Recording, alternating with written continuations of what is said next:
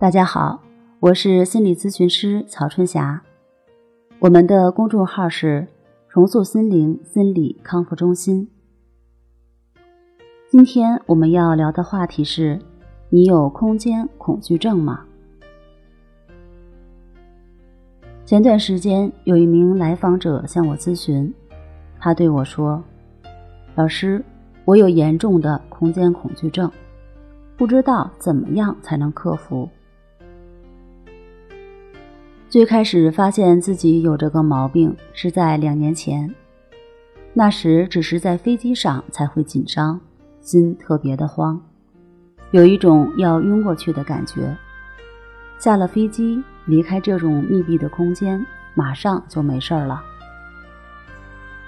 然后从去年开始，我坐高铁也会感到特别的难受，坐火车也会不舒服。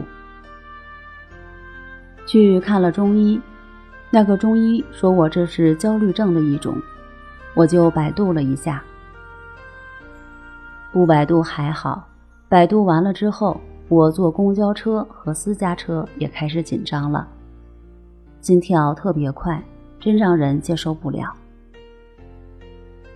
我想着去克服，但是每次在这种比较封闭的空间，我就会忍不住犯病。这种心理变态真的是太难受了。我以前从来不会这样，以前我是一个特别开朗的人，现在的我每天都特别煎熬，没有人能懂我的感受，我就觉得这个心理疾病能把人折磨成这样，我真的是特别讨厌现在的自己。有什么办法才能使我好起来呢？空间恐惧症属于恐惧症中较为常见的一种，产生的原因是密闭空间使病人焦虑或紧张，从而导致病人会对狭窄的空间产生莫名的恐惧，也称为狭窄空间恐惧症或幽闭恐惧症。据研究表明，一些大城市约有百分之五的人口患有恐惧症。专家认为，这是由于城市人生活紧张，容易产生焦虑或担心过度所致。从临床上看，这种恐惧症的出现可以没有先兆，患者突然感到惊慌、眩晕、视力减退、出汗、发抖，甚至心前区疼痛。数分钟后，恐慌感达到极点。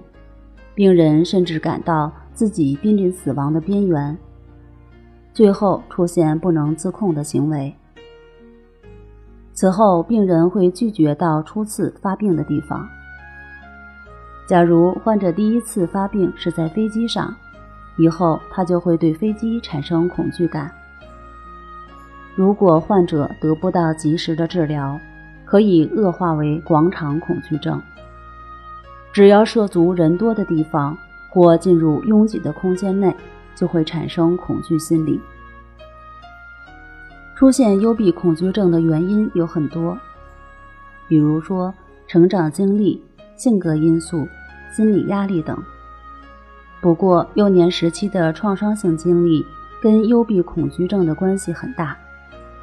比如说，幼年时期的不愉快经历，受到了心理伤害。出现了心理阴影，在成年后开始影响心理健康。那么，有没有什么办法可以改变这种恐惧症，让患者恢复正常的生活呢？答案是当然有。俗话说：“心病还需心药医。”不用刻意回避生活的环境，只要从自己的内心入手。通过正确持续的练习，坚持一段时间，都可以体验到效果。这就是关系法。关系法的具体步骤和练习要点，大家可以看一下李老师淡定是修炼出来的书，书上第二章有关系法的详细介绍。好了，今天我们就聊到这儿，那我们下期节目再见。